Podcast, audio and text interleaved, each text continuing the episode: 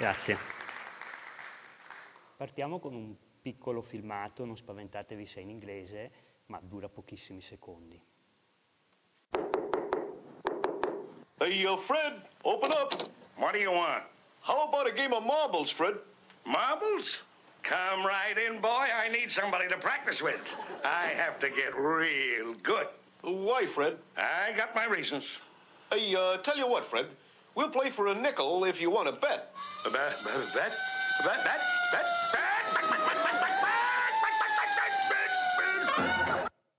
Ecco, quello che avete visto è, quello che avete visto è un esempio, a mio avviso, molto ludico, molto simpatico, è un episodio dei Flintstone, degli antenati, eh, l'avete riconosciuto, degli anni 60, che racconta una degenerazione del gioco, una corruzione del gioco. Avete visto che Barney, quello con i capelli eh, gialli, biondi, arriva a casa di Fred, è il finale ovviamente dell'episodio del, del cartone animato, della serie, e vuol giocare così, divertirsi con, la, con, l'amico e l'amico improvvisamente va in tilt e dice bet, bet, bet, no? punta, punta, scommetti, scommetti, scommetti.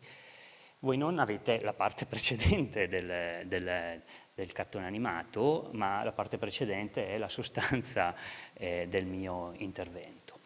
In due parole, il, il buon Fred, eh, che sapete è un burbero, un soggetto alquanto, alquanto così anche dispotico, eh, improvvisamente cade nella spirale del gioco d'azzardo.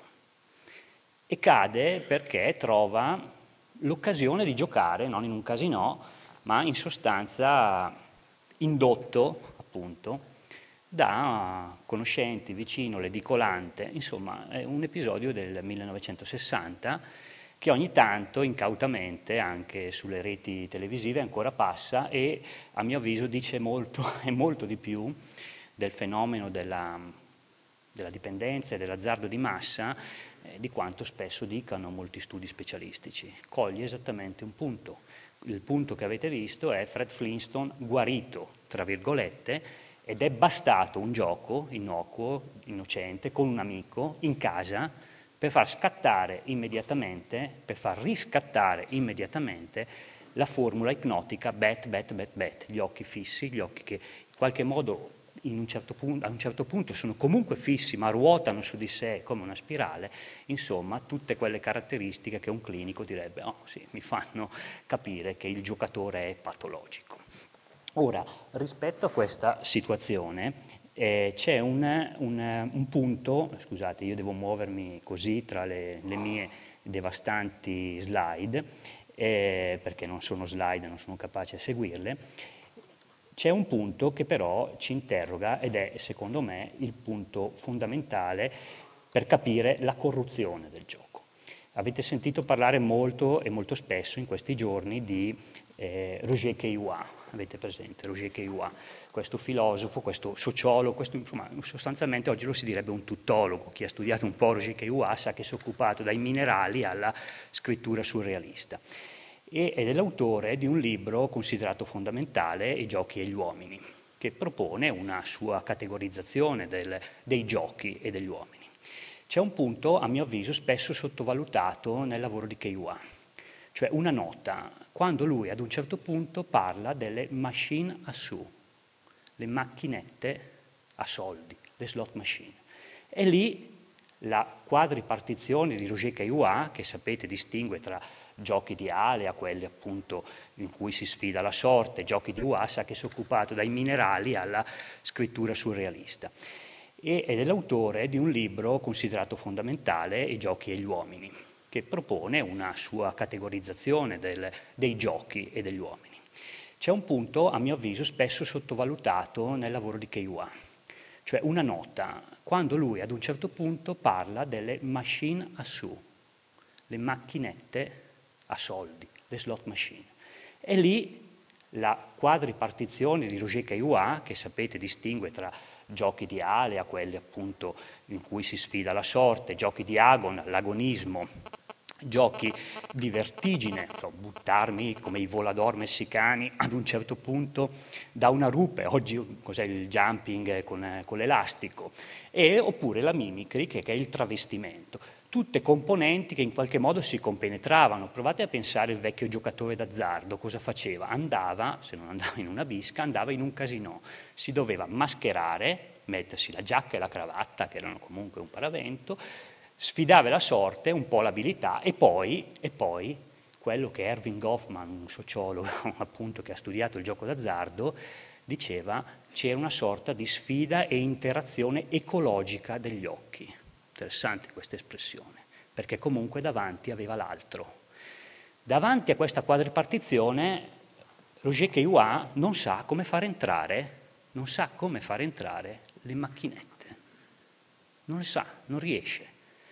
Perché? Cioè pazienza, e un tempo anche in italiano venivano detti le pazienze, perché si giocava con un eccesso di tempo, ci si dava tempo per giocare. Allora lui si accorge e dice, eh ma anche il solitario è vero che non ha la sfida, non ha l'interazione strategica degli occhi, non ha la sorte, alla fine uno cosa fa? Però uno si dà tempo, ecco lì l'intuizione di Kiyua, fuori dagli schemi, rompe gli schemi, ecco lì il Kiyua che piace a me, quello che non schematizza quello che dice ad un certo punto si accorge che il conti non torna, il calcolo dei dadi, come diceva il buon Montale, non torna mai. E lì ad un certo punto dice, non è che lo dice, lo lascia trasparire, nelle macchinette questo non c'è, c'è uno stato ipnotico e c'è la velocità, c'è l'impazienza. Subito stacca nella sua nota, e noi non lo seguiremo poi più, e va verso una forma particolare di macchinette che sono i pacinco giapponesi che si assimilano per alcune, eh, non per le regole del gioco, ma per le dimensioni strutturali del rapporto col tempo a quelle che appunto di cui discuteremo oggi, e dice queste sono macchine dell'impazienza, sono macchine che contemplano una diversa o una molteplice tempori- temporalità. Allora, partire dalla corruzione del gioco significa partire, a mio avviso, da questa cosa, ma anche da quegli elementi ancora di gioco che paradossalmente sono presenti, forse in forma simulata, forse in forma ipersimulata, all'interno di quella cosa lì che appunto chi ama le categorizzazioni dice non è gioco. In particolare ciò che oggi chiamiamo il machine gambling. Il machine gambling è il gioco d'azzardo attraverso le macchine, macchinette d'azzardo, slot machine, quelle che vedete nei bar, quelle che vedete nelle tabaccherie e poi quelle che ci sono anche nella sala, nelle sale gioco, che oggi, in particolare in Italia, rendono la situazione italiana un unicum mondiale, se probabilmente un po' in Australia è così, ma un unicum. Oggi, oggi allo stato attuale, abbiamo 400, più di 421.000 macchinette distribuite in locali che le norme statali chiamano generaliste, generalisti, tabaccherie, persino parafarmacie, ovunque vi sia una possibilità di mescita, così diceva legge, o di rivendita di cibo o bevande. Ovviamente se voi mettete un'altra macchina, cioè quella che vi vende il cibo e le bevande, cioè anche lì, cioè solitamente i produttori sono gli stessi, eh? metti il gettone, così sono gli stessi, metti il gettone e ti esce eh, la caramella, ti esce il caffè liofilizzato, ti esce quella cosa lì e paradossalmente ci riporta anche all'origine, allora lì è possibile, vedremo perché, è possibile, anzi è possibile, anzi è quasi necessario, ormai ci dicono molti commercianti, installare una macchinetta da gioco.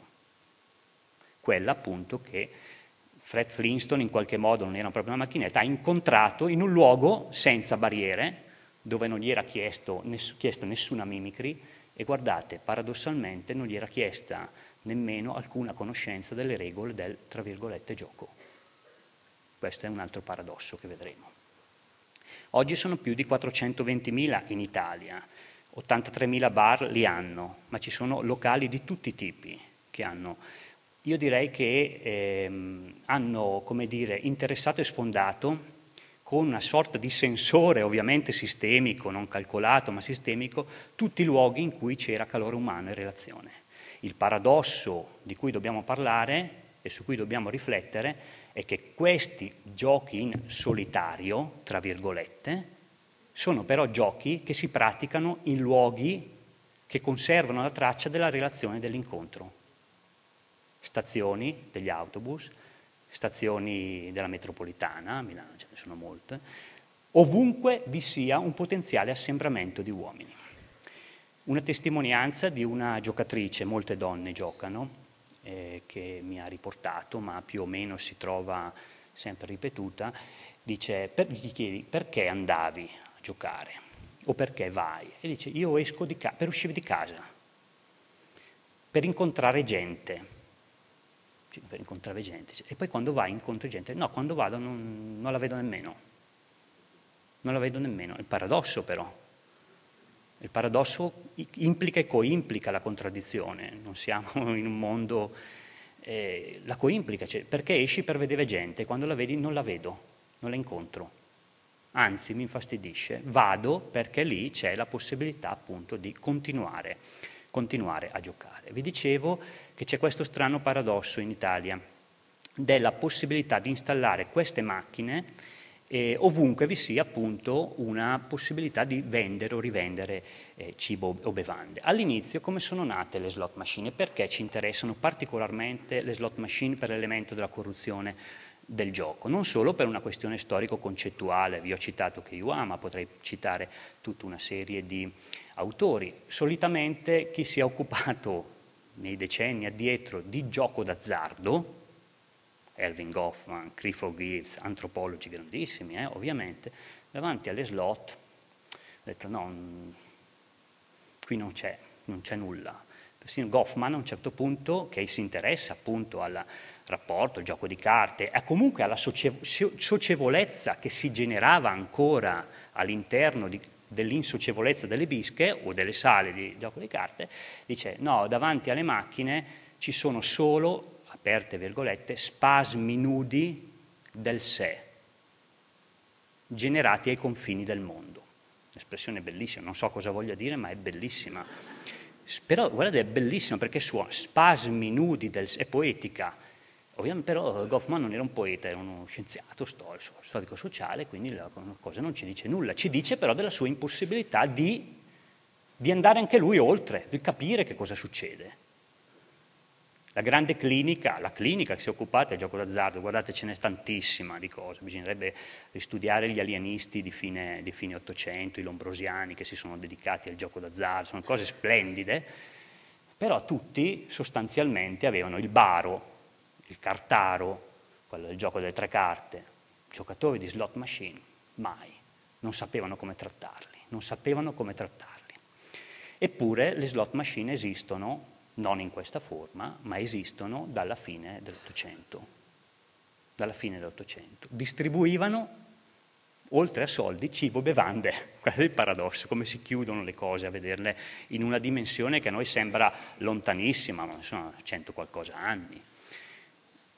Distribuivano cibo, bevande e sigari, dove? Nei vecchi saloon, quelli dei film western, in California un meccanico, un certo Fay, ad un certo punto quando c'è in giro, proprio lì in San Francisco, troppi delinquenti che non sanno più cosa fare, non sanno più cosa, l'oro non c'è, non andavano a caccia dell'oro, non c'era più, si inventa questa cosa e scopre, e scopre che funziona, ci fa un sacco di soldi con questa cosa qui.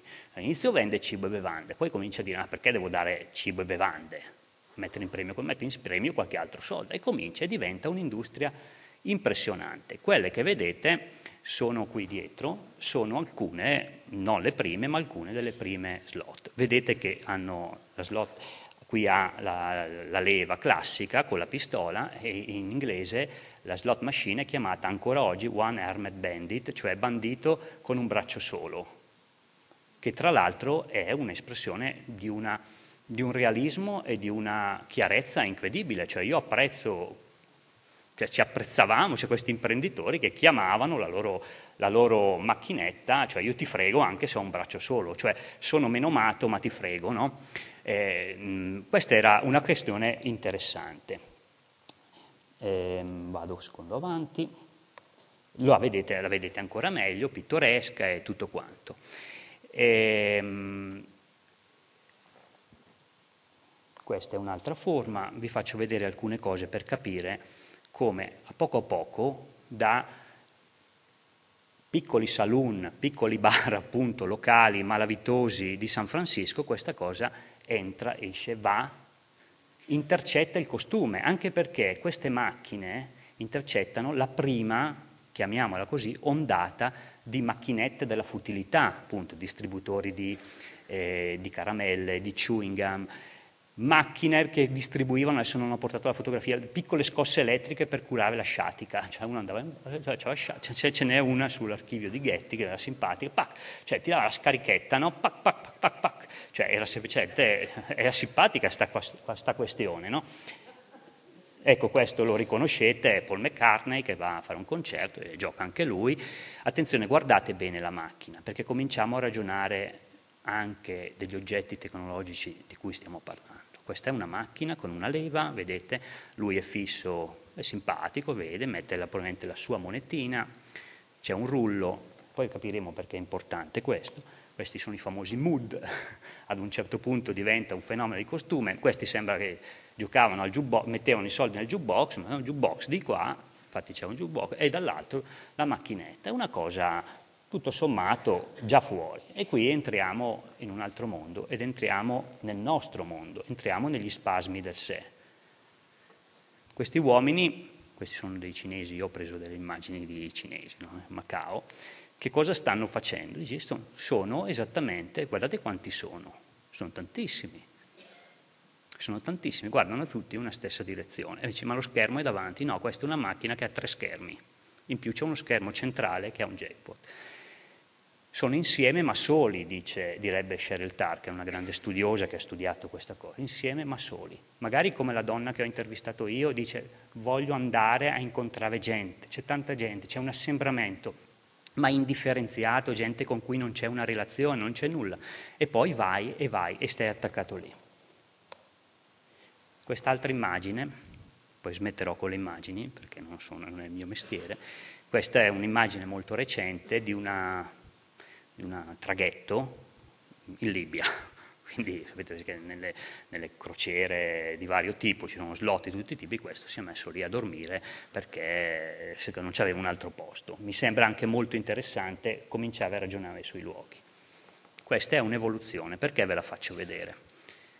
Cominciamo ad avere non più il bandito a mano sola, vedete che non c'è più la leva, e questa cosa non è sciocca, perché spesso si sente nei dibattiti pubblici, politici, tecnici, noi ragioniamo ancora come se queste macchine fossero quelle dell'Ottocento. Vedete, eh, cosa è successo qua? Qua è successo, è successo, è successo il finimondo reale, anche rispetto al mondo che osservava Goffman, al mondo che osservava, che osservava Roger Caillois. La corruzione del gioco è stata mediata attraverso uno sviluppo tecnologico di cui non c'è memoria, di cui non c'è storia, eventi senza storia. Cos'è questo? Non c'è più la leva. One Armed Bandit si chiama ancora così in gergo, ma non ha più, non ha più la leva, c'ha i tasti, c'ha i tasti, non ha più i rulli. Cominciate a guardare, non hai più i rulli, ha lo schermo. E qui cominciamo a entrare in un'altra dimensione. La signora è seduta molto bene, non ha più i rulli, cominciate a guardare, non hai più i rulli, ha lo schermo e qui cominciamo a entrare in un'altra dimensione. La signora è seduta molto bene, ergonomia, design, ambiente. C'è una signora dall'altra parte della barriera, non è il muro di Berlino, è il muro delle slot, dall'altra parte. Che interazione strategica degli occhi o ecologica degli occhi può esserci con la persona dall'altra parte? Nulla non si vedono, non esistono. Lei è guardata, tutto sommato, da un signore, probabilmente perché stava controllando il fotografo mentre faceva la fotografia, mica la signora, ma non vede esattamente la persona che è dall'altra parte, vede solo questa cosa. È avvolta, questa è una cosa molto importante, fondamentale, il design. Il design in senso strategico complessivo. Altra immagine, guardate l'ambiente, questo non è italiana, ma ci arriviamo anche su questo, non è italiano, cominciate a guardare l'ambiente guardate in particolare soffitto e pavimento, non le macchine, soffitto e pavimento. Il design in senso strategico complessivo. Altra immagine, guardate l'ambiente, questo non è italiana, ma ci arriviamo anche su questo, non è italiano, cominciate a guardare l'ambiente guardate in particolare soffitto e pavimento, non le macchine, soffitto e pavimento. Idem, soffitto e pavimento. Anche qui, comincia a entrare, forse qui vedete meno colori rispetto a come li vedo io nel monitor. Il soffitto è marino e sembra di essere, e adesso mi fermo con questa immagine perché adesso entro nel vivo. C'è stata una mutazione radicale dalle prime macchinette che hanno subito generato movimenti di protesta, di, di contrasto, forti movimenti di contrasto, non solo puritani, proprio la gente cominciava a dire, cavolo, ma qua eh, ci si indebita, ci, cioè, eh, subito, 1906-1907, le legislazioni americane cominciano a essere terrificanti su questo tema. Anche qui, comincia a entrare, forse qui vedete meno colori rispetto a come li vedo io nel monitor. Il soffitto è marino e sembra di essere, e adesso mi fermo con questa immagine perché eh, adesso entro nel vivo. C'è stata una mutazione radicale. Dalle prime macchinette che hanno subito generato movimenti di protesta, di, di contrasto, forti movimenti di contrasto, non solo puritani, proprio la gente cominciava a dire, cavolo, ma qua eh, ci si indebita, ci, cioè, eh, subito, 1906-1907, le legislazioni americane cominciano a essere terrificanti su questo tema. Cosa succede, ad esempio? Succede che si vieta, si vieta una cosa simpatica e anche ironica, di mettere i simboli del denaro, cioè non puoi più mettere il dollaro, non puoi più mettere vinci 100 dollari sul rullo della slot ci mettere, non ci devi mettere niente perché è vietato. E allora Alfei, la grande ditta produttrice allora di slot, decide di fare una cosa, mettere, non ci devi mettere niente perché è vietato. E allora Alfei, la grande ditta produttrice allora di slot, decide di fare una cosa, ma noi non, non stiamo dando denaro, noi regaliamo chewing gum alla frutta, alla ciliegia, alla mela, alla pera, al melone. E quei rulli che vedi ti dicono solo se stai vincendo, se li allinei, se vinci dei chewing gum o delle caramelle alla mela, alla pera, alla frutta, al melone. Chi ha un minimo di esperienza, anche solo perché è entrato in un bar e vede della gente che gioca compulsivamente a queste macchinette, vede che non fa nient'altro che tentare di allineare ancora oggi mela, pera, melone, cavolfiore, Qualche simbolo egizio ce l'ha messo dopo perché è così in onore a qualche amico massone, però insomma, eh, questa è la realtà. Eh, però, dice, come mai? Tra l'altro queste macchine in Inghilterra, per esempio, si chiamano fruit machine. Dice, perché? Dice, come mai? Si chiamano così. Come ci sono le mele? Chiamano ci sono le mele, ci sono le pere, non si sa. Invece la storia è che fin dall'inizio queste macchine sono riuscite a generare, in particolare fuori dai casinò, è stato devastante. Devastante. E allora ha sempre avuto una capacità mimetica, una forte capacità mimetica. Questa capacità mimetica era la capacità dal punto di vista intellettuale di non essere di grande stimolo per gli intellettuali. Lo stesso che UA che se ne interessa, poi però dice, vabbè, però non, non rientra nella mia, nella mia, categoria. Lo stesso Goffman, mi ho detto. Begler, mh, freudiano che ha scritto la psicologia negli anni 30, 20, la psicologia del giocatore d'azzardo. Alla fine i suoi pazienti erano 20 giocatori di poker. Ammesso che il poker possa rientrare nelle categorie del gioco d'azzardo e non di strategie di abilità che comportano il rischio.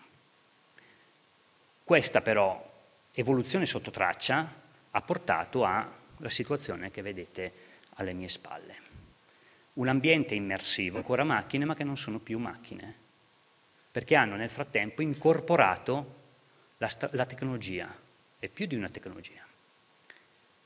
Ma le legislazioni continuano a trattarle come macchine e sono ferme all'Ottocento, questo è il problema. Che cosa è successo in questo settore? Un settore che per esempio in Italia muove dati del 2015 ufficiali dell'Agenzia dei Monopoli di Stato, quindi non invento io, muove, ha mosso circa 52 miliardi di euro, miliardi di consumo di gioco, consumo, spesa. Vigliaccamente lo Stato italiano chiama questa spesa raccolta di gioco. Documenti ufficiali la chiamano raccolta di gioco. In totale tutti i giochi d'azzardo legali in Italia nel 2015 hanno mosso 89 miliardi di euro, di cui lo Stato poi se ne incassa quasi 9. Il resto magari vedremo dove vanno a finire, ma certo perché tu guardi il monte complessivo di ciò che i giocatori giocano, ma quella non è la loro spesa, dicono i contabili di Stato, perché ci devi togliere le vincite. E quella loro spesa sulle macchine è 10 miliardi di euro in totale. Perché? Perché noi distribuiamo tantissimo in vincite, ma lì in realtà è una questione da polli, cioè, cioè, cioè nel senso che ci trattano un po' da polli. Perché noi sappiamo che questo è un consumo molto particolare, se proprio lo vogliamo chiamare così. Per essere additivo e per essere produttivo deve generare tantissime microvincite, altrimenti non funziona. Ho delle testimonianze che poi vi riporto brevemente e le testimonianze più inquietanti e radicali. Una giocatrice, adesso una signora, insomma, molto simpatica, che scandisce un diario, quasi come una preghiera, no? questo diario. Ore 3 del mattino, ero Avevo fame e crampi di dolore, per il fatto che ero seduta. Ore 6 del mattino, ecco, allora dice non ce l'ho fatta più e mi sono alzata. Ma non volevo andarmene. Ho chiesto a un impiegato se poteva controllare la macchina affinché nessuno andasse a giocare negli istanti in cui mi assentavo per fare i miei bisogni. Ho quasi pianto per il sollievo quando sono arrivata in bagno. Sono tornata e ho continuato a giocare, non mi sono nemmeno tolta il cappotto. Erano le otto e sono arrivati quelli del mattino che facevano colazione. Questa signora poi dice, ma che cosa, alla domanda, che cosa ti tiene alla macchina? Che cosa? La musica, i suoni di queste macchine, le luci, i colori, l'interazione con lo schermo. Che cosa ti tiene ferma alla macchina? Mi dice, non lo so, ho avuto sempre una vita fortunata, dice lei, non è una signora che... o un signore, quando no, vedremo perché. E lei si chiede, ma perché io non potevo fisicamente fare a meno di stare lì? Fisicamente, non fisicamente. E perché quando io tornavo a casa, ero costretto a tornare a casa a dormire, la mia preoccupazione era dormire poco per tornare lì, e poi a un certo punto succede una cosa, dice non è normale provare il dolore che provavo io fisico perché non si andava in bagno da tante ore, poi ci sono altri particolari che vi, vi evito. E ci, ci sono tutta una serie di risposte, ma sono indicative le risposte che vengono date in questo forum. C'è uno che dice, eh perché volevi vincere? E ovviamente lei è una giocatrice da slot, addicted, e quindi non si fa ingannare da questo fatto. Questa cosa ci crede qualche clinico, ci crede qualche intellettuale, ci crede, ci crede Marco Dotti al massimo, che è un pollo, ma questa non, cioè no, non aveva bisogno. E in più si vince poco. Si gioca tanto in frammenti di tempo segmentati e sempre più piccoli, ecco il fattore tempo, e si vince poco. Una volta i vecchi giochi, ve li ricordate, no? Si giocava, c'era chi si rovinava quei sistemi, però giocavi poco e speravi di vincere tanto. Ora, giochi poco in tanto tempo e speri di, di che cosa? E arriva una risposta e lei dice, è così, speri di, e speri di, di che cosa? E arriva una risposta e lei dice, è così, speri di continuare a stare al gioco, di stare nel gioco di stare davanti alla macchina. Dice, questo forse è l'unica cosa che ho capito. Non giocavo per il denaro, ma giocavo per avere il denaro che mi permettesse di, intelligente, di acquistare quelle porzioni di tempo che mi permettevano ancora di stare a giocare. Il denaro diventa non una funzione del tempo, ma al contrario. Ovviamente siamo sempre dentro in un meccanismo quasi speculativo finanziario. E allora qui veniamo al punto, al punto chiave. Cosa succede? Anche rispetto alla storia affascinante delle macchine. Vi do due scansioni molto semplici per non annoiarvi. Le slot machine negli anni 60 innestano i primi chip e non sono già più macchine, cominciano a essere circuiti, cominciano a sparire i rulli, la leva, un rullo, la mela, la mela, la mela, però se io non ho allineato la mela, dall'altra parte mi appare mezzo melone, ma dall'altra parte della macchina c'è l'altro mezzo melone. Ma quando io ho quegli schermi che vi ho fatto vedere, dall'altra parte della macchina non ci sta più il mezzo melone, quella è un'immagine digitale. Eppure io penso, il giocatore pensa che dall'altra parte ha quasi vinto perché l'ha quasi fatto scendere. Però non si era ancora pronti a questa tecnologia, per cui per un circa vent'anni le macchine hanno continuato a simulare i suoni della macchina meccanica, i suoni della macchina, appunto. C'erano dei suoni che simulavano pa, pa, l'ingranaggio, ma non c'era più alcun ingranaggio. Jacques Ellul, un grande filosofo e sociologo francese, nel 64, nel suo libro sulla tecnologia, dice ormai l'uomo è ridotto osservando le slot americane che avrebbero poi invaso l'Europa, in particolare l'Italia vent'anni dopo, dice l'uomo è ridotto al ruolo di un gettone all'interno di una slot. Innesca un processo che continuerà a comprenderlo, ma la cui azione e interazione si riduce a quella di un osservatore passivo. Innesta un processo. E aveva in mente, perché aveva visto, il funzionamento di queste chip. Gli anni 90 e qui cambia tutto, e arriviamo al cuore del punto. Qui cambia tutto, cambia tutto radicalmente. Quelle che noi ancora chiamiamo macchine radicalmente non sono più macchine, sono software, sono algoritmi, sono software. Se voi le aprite, dentro questa scatola non ci sta più niente, non solo il rullo, ci sta una scheda, ci sta una scheda, più schede, seconda, Eppure noi ci rapportiamo, e la legislazione anche italiana si rapporta come se fossero delle macchine. Non è più nulla. La chance è programmata, non c'è più nemmeno quella possibilità di interazione che c'era ad esempio con i flipper o con le vecchie macchine, cioè dargli un calcio e sperare che pagassero. No? Cioè, adesso voglio fare però Arthur Adamov, che chi se lo ricorda più fu un grande drammaturgo in, un suo, in una sua opera meravigliosa, si chiama Ping Pong, ad un certo punto parla del flipper e dice, eh ma il flipper è una cosa devastante, perché è una macchina fordista, dice, cosa sta, cos'è la macchina fordista? La messo, mettono fuori dai dopolavori, ferrovi, dai dopolavoro, no, fuori dalla fabbrica, l'operaio che dentro la fabbrica non fa nient'altro che tirare la leva sulla catena di montaggio, va lì, gioca al flipper ipnotico, pensa di poter mandare in tilt la catena di montaggio come dandogli un calcio e, mandando, e facendo la rivoluzione col flipper. No? Fece così questo ragionamento simpatico il buon Arturo Adamov. Oggi siamo delle macchine post-fordiste, te lo simulano il tilt completamente, ti creano, e qua arriviamo al vero cuore, un punto in cui è sospesa ogni decisione, ogni decisione. Non è più il punto critico di Roger Caillois, quello dell'uomo davanti alla macchina, perché cosa sta facendo, è uno stato ipnotico o meno, eccetera.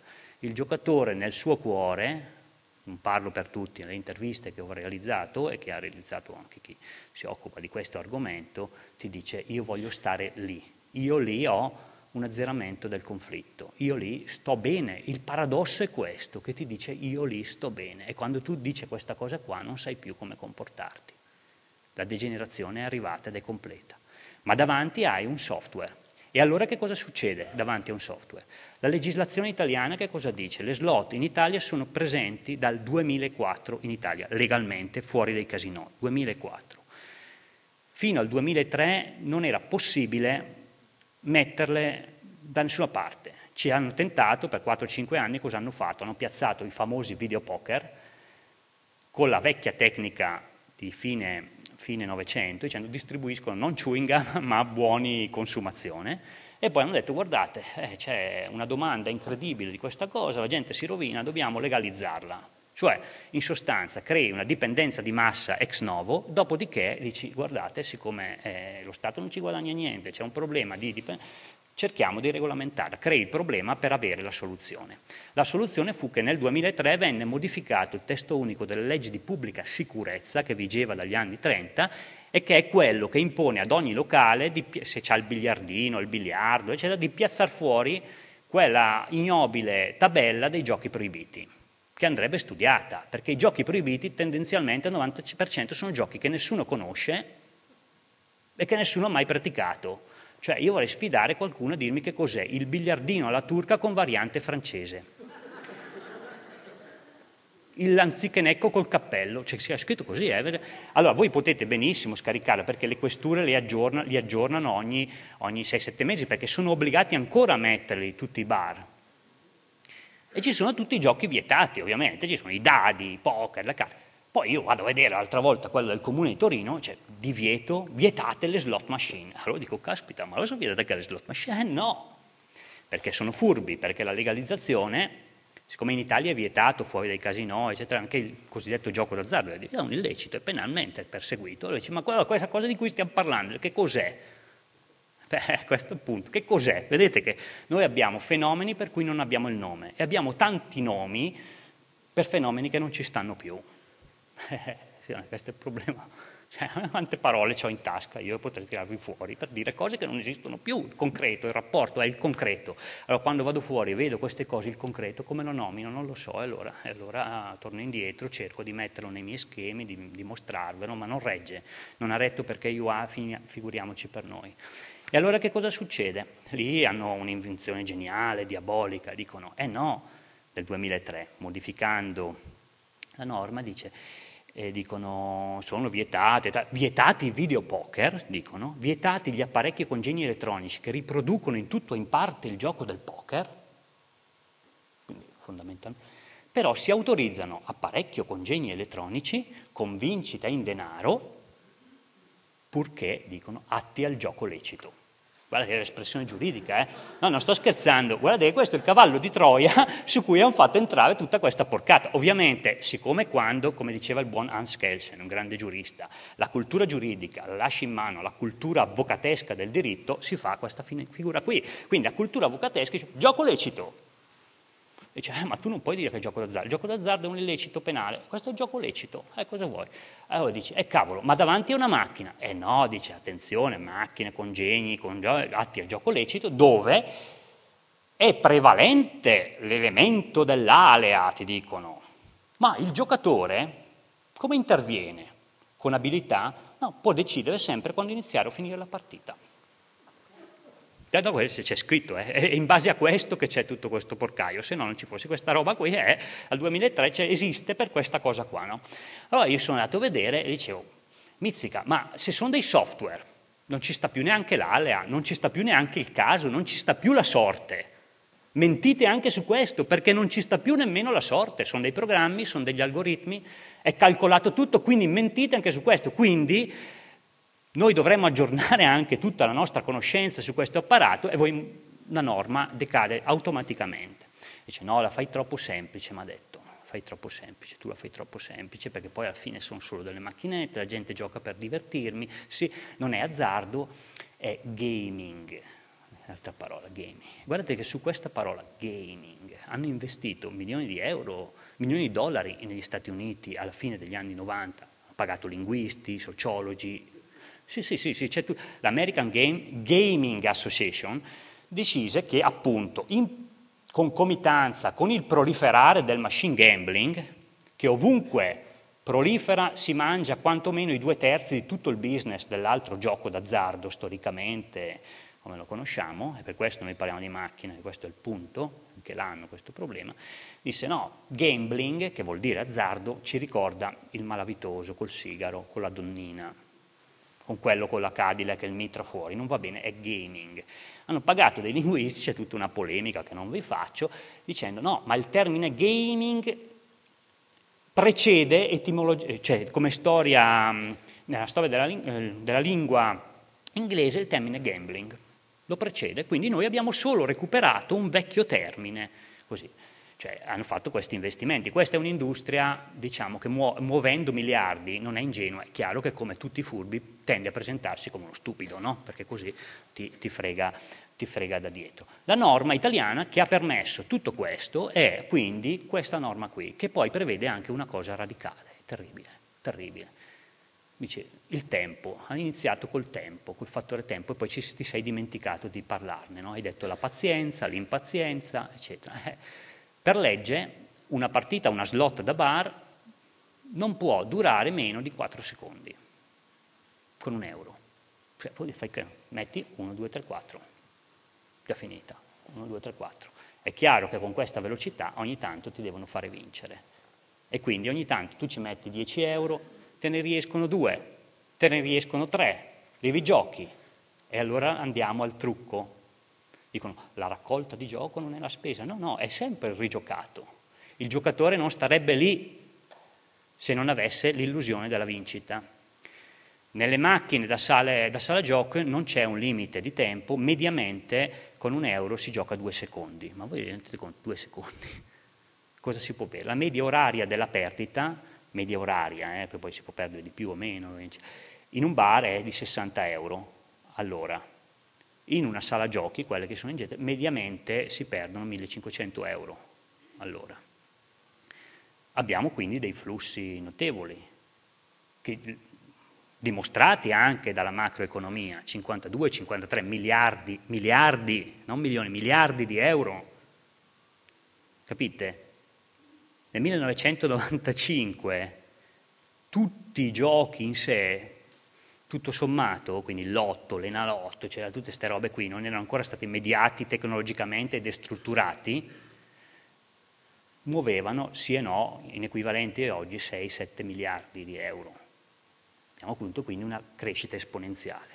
Esponenziale attraverso l'imposizione del machine gambling e dall'altro esponenziale attraverso la destrutturazione anche simbolica oltre che materiale, dei vecchi giochi. Io voglio dire, il lotto ha una storia, sì, ma il lotto di adesso si chiama lotto, ma non c'è più neanche la pseudofesta, la pseudo attesa collettiva, il bambino che la Serao dice veniva preso vestito di una tunica bianca, messa sul balconcino e tirava fuori, non ci sta più, un, ogni mezz'ora anche lì la questione temporale. Allora il fattore tempo diventa determinante perché è un fattore scatenante, strutturalmente scatenante dell'addiction e della dipendenza, un fattore alienante ed è un fattore tipico del gioco d'azzardo. C'è una poesia di, di Baudelaire, eh, perché poi ho una memoria corta, me la sono messa sul telefonino, no?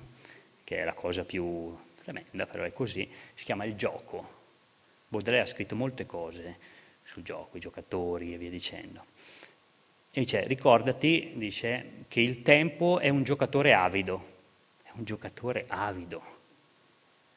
Ricordati, dice, che l'abisso ha sempre sete, diabolico, sete. Lui poi usa il termine gouffre, che non è proprio abisso, è il buco. L'abisso è una cosa, dice, abissale, bellissima, cime abissale. No, gouffre, il buco, ha sempre sete, non fame, sete. Prosciuga, Baudelaire osservava le vische, le sapeva, le conosceva e conosceva questo elemento tipico. Nei casinò, provate a pensare, non ci sta mai l'orologio, mai l'orologio. C'è la sospensione del tempo cronologico. I vecchi sono stati progettati così. Vi ho fatto vedere gli ambienti prima, sono stati progettati per quello. Avete visto come non solo la macchina, ma l'ambiente altera completamente. Ci sono progettisti eh, di questo, del design, del software design e del design di gioco. Allora, uno che dice antropocentrico dice la tecnologia è brutta e il problema è l'uomo. Però come si rapporta con la tecnologia? Un altro dice no, il problema è solo la tecnologia. Eh, vabbè, ma lo sanno tutti in realtà è l'interazione tra tutte queste cose. Tra tutte queste cose, con suoni, colori, e cose che non si possono rendere né fotografare né immortalare, ad esempio i profumi, l'ossigeno che viene spruzzato nelle sale gioco. Sapete viene spruzzato l'ossigeno per euforizzare? I suoni, tutto quanto. Crea una pseudo ambiente, una nicchia, dove la tua velocità di gioco è però una staticità rispetto al tempo cronologico esterno. Le sale gioco italiane sono tutte chiuse, tutte chiuse, sono tutte scure. Uno dice, eh certo, perché creano quello che eh, un certo Friedman, che è un ex giocatore d'azzardo che è diventato il più grosso progettista mondiale di mini casino e infatti progetta sta roba qua, chiama i labirinti empatici. Vi ho detto, guardate il, terreno, il pavimento, guardate il soffitto, guardate i colori, guardate le, le luci, immaginatevi il profumo. Sono studiati e Friedman dice una cosa interessante perché è un pragmatico. Lui quando lo chiamano quando una sala va male, in tutto il mondo, eh, Giappone, Italia, ovunque, no? va male, dice vieni qua, mettimi a posto le sale e fammele fruttare. Lui dice guarda, prima di tutto devi mandare a quel paese gli architetti, seconda cosa i designer, terza cosa quelli che ti fanno l'arredamento, calci nel sedere, perché? Perché loro fanno la loro cosa. Invece io te la porto a profitto, io so come innestare un labirinto empatico. È il labirinto in cui entri e provi empatia però. E l'empatia ti rimanda da uno specchio all'altro, da un muro di gomma a un altro muro di gomma. Ti crea quella che i giocatori chiamano la zona, la zona. Natasha Daushu, una grande antropologa dell'MIT, ha fatto un bellissimo lavoro su questo, la zona. Dice, cos'è la zona? Se ne è accorto il maestro Shan quando è andato a cercare di fotografare nelle sale, no? Non c'erano i giocatori, dovevi chiedere il permesso al proprietario. Il proprietario ti dava il permesso, non, non entravi, non avevi interazione con i giocatori, i giocatori si lamentavano. Erano lì, stavano fuori, non mi ricordo, Bologna, no? Cioè uno va lì e dice, no, io non restiamo fastidio, eh, tu sei un'altra cosa, così, la zona. Alteri, magari con uno sguardo, vedete? Vi ho fatto vedere prima le immagini della, mm, del, del, due, della slot che impedisce l'interazione degli occhi dei giocatori, che nel gioco di carte c'è. I giocatori di poker televisivi si mettono gli occhiali da sole per evitare, per evitare mh, di, essere, di essere visti, ma questa è ancora una dimostrazione che quindi la potenza dell'interazione degli occhi, cioè, non vogliono che qualcuno turbi l'equilibrio emotivo della zona. Attenzione, l'equilibrio emotivo della zona equilibrio emotivo. E qui veniamo a un punto, un punto critico secondo me. Enucleerò, perché sono quasi alla fine, alcune cose. La corruzione del gioco non è la negazione del gioco, non è l'altro del gioco. Ha dentro di sé una ricombinazione di elementi anche del gioco e anche di ciò che non è gioco. C'è divertimento, Rispetto a cosa? Rispetto alla serietà, rispetto al lavoro? Dov'è il lavoro? C'è tutta la ricerca e grandi ricerche sul tempo libero, flipper di cui vi dicevo prima, il movimento di masse sportive che devono andare a occupare il tempo libero per non aver troppo da pensare, finito. Un bellissimo passaggio da Lune Falò di Pavese, libro straordinario, in cui a un certo punto c'è il contadino che dice a un amico, dice ma come mai non ci sta più lì l'albero? Dice ha tagliato il ragioniere, perché ha tagliato il ragioniere l'albero? Dice ma sai, casomai noi villani passando al sole un po' d'ombra ci fermiamo, cominciamo a pensare. sì, il Pavese lo dice, no? È così. Poi dice anche altre cose sul denaro che sono fondamentali in quel libro. Però questo tagli l'albero, solo che adesso il passaggio non è più uguale per tutti, si è destrutturato il mondo del lavoro, abbiamo un'abitudine ormai consueta con gli schermi, con le immagini digitali, col nostro sé digitale, con l'interazione. Ormai questa tecnologia ci immerge, è un ambiente. E all'interno di questo ambiente noi dobbiamo prendere, qui secondo me è la mia tesi, eh, non è la tesi dei clinici, la mia tesi, decisioni sempre più rapide sempre più legate a un rischio, sempre più legate a un rischio di caduta e che ci mettono sempre in posizione di disequilibrio nella vita. Tutto questo lì è sospeso. Una sospensione messa a profitto da altri, ma lì è sospeso. I giocatori ti dicono, allora tutta questa storia che uno dovrebbe conoscere la matematica per sfuggire alle slot, ho testimonianze, quindi adesso non posso portare, ma su grandi matematici, c'è un vecchio studio di Binet dei fine 800, grande alienista, che è uno studio sulle menti matematiche che cadono nelle cose più banali del gioco delle tre carte, così, non è che si fanno fregare, c'è la mente matematica, poi alla fine può anche essere un'ossessione, ma cosa voglio dire con questo? Non ci si immunizza rispetto a questo ambiente, perché rispetto al macroambiente in cui siamo, flussi, incertezze, insicurezza, disincanto, questo è un mondo di reincanto strepitoso, potentissimo. Le lucine studiate, l'ossigeno, il suono, l'essere umano che può essere messo a profitto veramente come i maiali, in ogni sua forma, in ogni suo pezzo. Nel maiale non si butta niente, dice qualcuno, no? neanche l'essere umano si butta niente. Consideriamo questo, questa è la prima grande dipendenza di massa pensata come dipendenza strutturale, la clinica globale, non, tu, non eccezioni ci sono, clinica globale ha una grande responsabilità rispetto a questo, che usa la stessa logica degli avversari. Cioè ti tiro fuori, ti rimetto in equilibrio. Si mette in equilibrio il giocatore, conosco uno che dopo 30 anni ti dice, ah io ho smesso di giocare, festeggio, mi ha detto un signore, ma una brava persona, un amico, dice, feste, vieni da me perché festeggio i 22 anni che non gioco più. Cavolo, dopo 22 anni sei ancora un ex giocatore. Eh, ce lo sarò per tutta la vita. Sogna ancora tutte le notti di tornare là. Capite la potenza devastante di questa cosa, l'abisso che fa è devastante. Allora, tentativo anche della clinica di mettere in equilibrio. Il tentativo dell'industria, mi avvio alla conclusione, è di dire c'è la patologia.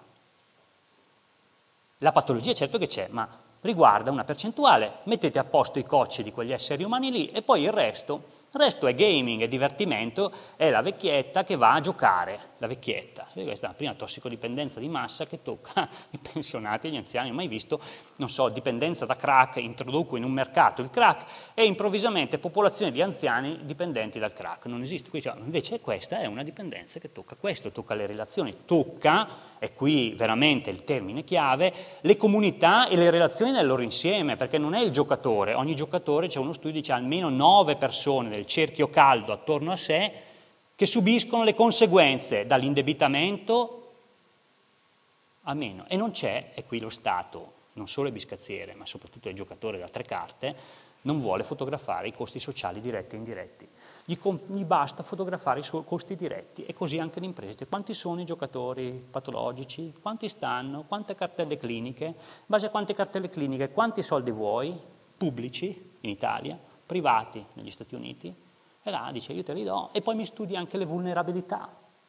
Così io poi ci faccio la macchina che lavora meglio su quelle vulnerabilità. E così è. Il maiale non si butta niente, perché poi io, oltre a studiare le vulnerabilità, rivendo i dati sulle vulnerabilità ad altri settori, ad altri, ad altri mondi, il mondo del, del biomarketing, del commercio, eccetera, no? apro e chiudo, le grandi sale di Las Vegas, non quelle dove va uno a fare, quando va al viaggio di nozze, a farsi un giro, quelle dei residenti di Las Vegas. Las Vegas, i due terzi della popolazione è dipendente da slot machine. Sono spesso persone che lavorano all'interno dei casinò, dove vanno quelli che vanno a vedere il concerto di Madonna, a vedere eh, l'incontro dei box, ma quelli che vivono nella città, eh, là si sono resi conto Nessuno li ha visti, però là che cosa vedono? Vedono questa cosa, la situazione. E lì non butti via niente. Las Vegas, per esempio, la più grande statistica di, sulle morti da infarto video è quella delle sale slot dei residenti. Cioè ogni tanto c'è uno, pac, crolla. Perché? Perché vi ho detto la testimonianza sta lì, no? E allora che cosa gli serve? Vogliono vedere come reagisce la gente accanto e scoprono che la gente accanto non se ne accorge non se ne accorge. Provate a osservare, io vi dico queste cose, la cronaca nera, ogni tanto anche sui giornali locali non riescono a censurare le cose, esce la cronaca nera, no? l'anno scorso mi ricordo esplode una palazzina a Roma, nella sala accanto non si sono accorti. Sono accorti perché? Perché sono in una zona, sono in un flusso. La zona è una zona emotiva, è un flow di quello che uno sportivo chiamerebbe la mindfulness, messa perversamente a valore mindfulness, la pienezza, anche corporea. Ogni tanto qualche spia c'è, ma poi arriva l'ossigeno nella sala. No? Oppure sale, nei, nei bar arriva comunque un isolamento, una nicchia, e allora non si tollera non solo che uno passi, ma sguardo, si percepisce immediatamente la presenza di uno sguardo terzo che non ci può stare. Dici, ma è legale? Eh sì, ma è legale, ma lo sguardo dà fastidio lo stesso. L'osservazione dà fastidio lo stesso, non ci puoi entrare. Quanti di tutti noi che parliamo di gioco d'azzardo e di azzardo di massa di machine gambling mediato da tecnologie da macchine che non sono più macchine ma sono algoritmi per la dipendenza, progettati per la dipendenza. Poi ogni tanto uno esplode, ma l'algoritmo è progettato per la dipendenza. Io non posso giocare a una macchina, a una slot o a una macchina VLT se non per, per, per perdermi. Ci sono i riciclatori di denaro, ma io mi devo perdere. Cioè, è la ragione del, del, tra virgolette, gioco. La sua caratteristica ipnotica empatica è questa. Io posso giocare a briscola, a carte, eccetera, a qualsiasi cosa, rovinarmi o meno, però posso anche giocare senza... Ho finito, adesso mi ho messo la sveglia, la sveglia perché sennò parlo 40 ore, mi, mi date ancora un minuto per chiudere il cerchio. La corruzione del gioco, quindi, è esattamente questo. Alla fine noi non sappiamo più uscire dal gioco. Il giocatore non può più uscire dal gioco. È stato detto che mh, il gioco ha come caratteristica, questo lo dicono tutti quelli che sono occupati dal gioco ed è inevitabile, che si possa dire questo è un gioco, si possa sospendere quindi il gioco e uscirne. Il bambino, diceva Ferdinando Scianna, eh, che gioca a fare Don Chisciotte, poi la mamma lo chiama lo chiama mm, far merenda, ritorna nel mondo, poi ritorna nel suo, cioè lo, lo sospende lì un attimo, poi ritorna, però è, è, una membrana sottile, realtà e gioco, c'è una membrana sottile, diceva Erwin Goffman, sottile osmotica, il gioco non solo inquieta, ma arricchisce la vita, è generativo per la vita e la vita è generativa del gioco. In questo caso invece non se ne esce, non si può più dire io sospendo e questo è un gioco. Le giocatrici e i giocatori dicono è la machine life, la mia vita è la vita della macchina.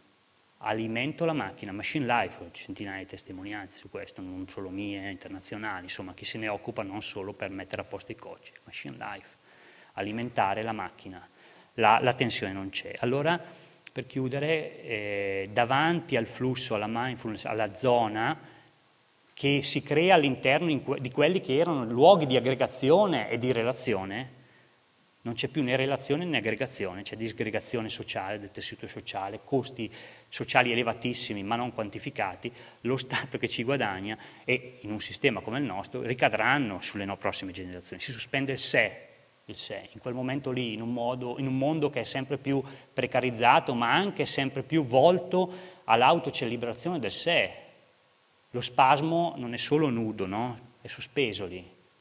Sospende il tempo, si entra in una temporalità altra, il giorno e la notte non esistono più, però la velocità della macchina. Si sospende il denaro, non si esce dalla logica monetaria, ma il denaro serve per comprare altro tempo per stare alla macchina e si sospende eh, la vita. Non c'è più distinzione, questa è la mia ipotesi, in quel caso, in questa bolla, in questa nicchia, in questo pseudo ambiente tra realtà e gioco ma non perché una contrasti l'altra, perché si compenetrano. E allora questa è una dimensione antropologica profonda da indagare, da osservare, che cosa è stato toccato, cosa è stato sconvolto. E c'è un racconto bellissimo di Borges, non so se l'ha citato già qualcuno, non ricordo in questi bellissimi incontri eh, di, di, di, e il racconto si intitola Lotteria a Babilonia. Ed è, che cos'è la lotteria? Tutto è mediato dalla, dalla lotteria, è un sistema dove il sociale non solo è disgregato ormai, ma è mediato da questa ludizzazione, la chiamano gamification gli esperti di marketing e qualcuno in America ha cominciato a chiamarla gamblification, dove tutto è ridotto, meccanismi di apprendimento e addestramento in schemi di gioco. E Borges è geniale, perché dice arriva un punto in cui la lotteria sociale, dove tutto è compreso in biglietti, eccetera, vi invito a leggerlo, viene addirittura sospesa, perché non ha più senso, o viene nascosta, non ha più senso nemmeno esibirla, le multe sono una lotteria sociale, l'accesso è tutto, è tutto, è, mm, è questa simulazione integrale del sociale, non è la sua negazione, è la corruzione profonda del codice sorgente. Dice per chiudere eh, Borges, è il funzionamento silenzioso di una macchina abominevole che organizza, io faccio una traduzione mia, eh, il, sacro disordine, il sacro disordine delle nostre vite, comparabile a quello che un tempo organizzava, organizzava Dio. Dice, forse qualcuno afferma che la compagnia, chi gestisce tutto, il mega business, no? è onnipotente, ma che influisce solo sulle cose minuscole sul grido di uccello, sulla sfumatura del colore della ruggine, della polvere, su certi sogni incerti dell'alba. Ecco, cerchiamo forse, dice, un'altra vita, però ormai è indifferente affermare o negare la realtà di questa tenebrosa operazione, perché la nostra Babilonia non è altro che un infinito gioco di azzardo. Questo capire attraverso lo sguardo di un, di un cieco, appunto, come Borges, la chiara luce della nostra realtà, io credo che sia fondamentale. Oggi siamo completamente immersi in questa lotteria di Babele e quasi non ce l'eravamo accorti ripeto, 89,2, 88,2 miliardi di euro non sono solo denaro, cifre, sono flussi che investono i nostri luoghi, le nostre relazioni, le nostre comunità, sconvolgono le nostre vite, mutano il codice delle nostre vite. Che fare rispetto a questo? Io credo che bisogna semplicemente iniziare a guardare. Questa è la mia relazione.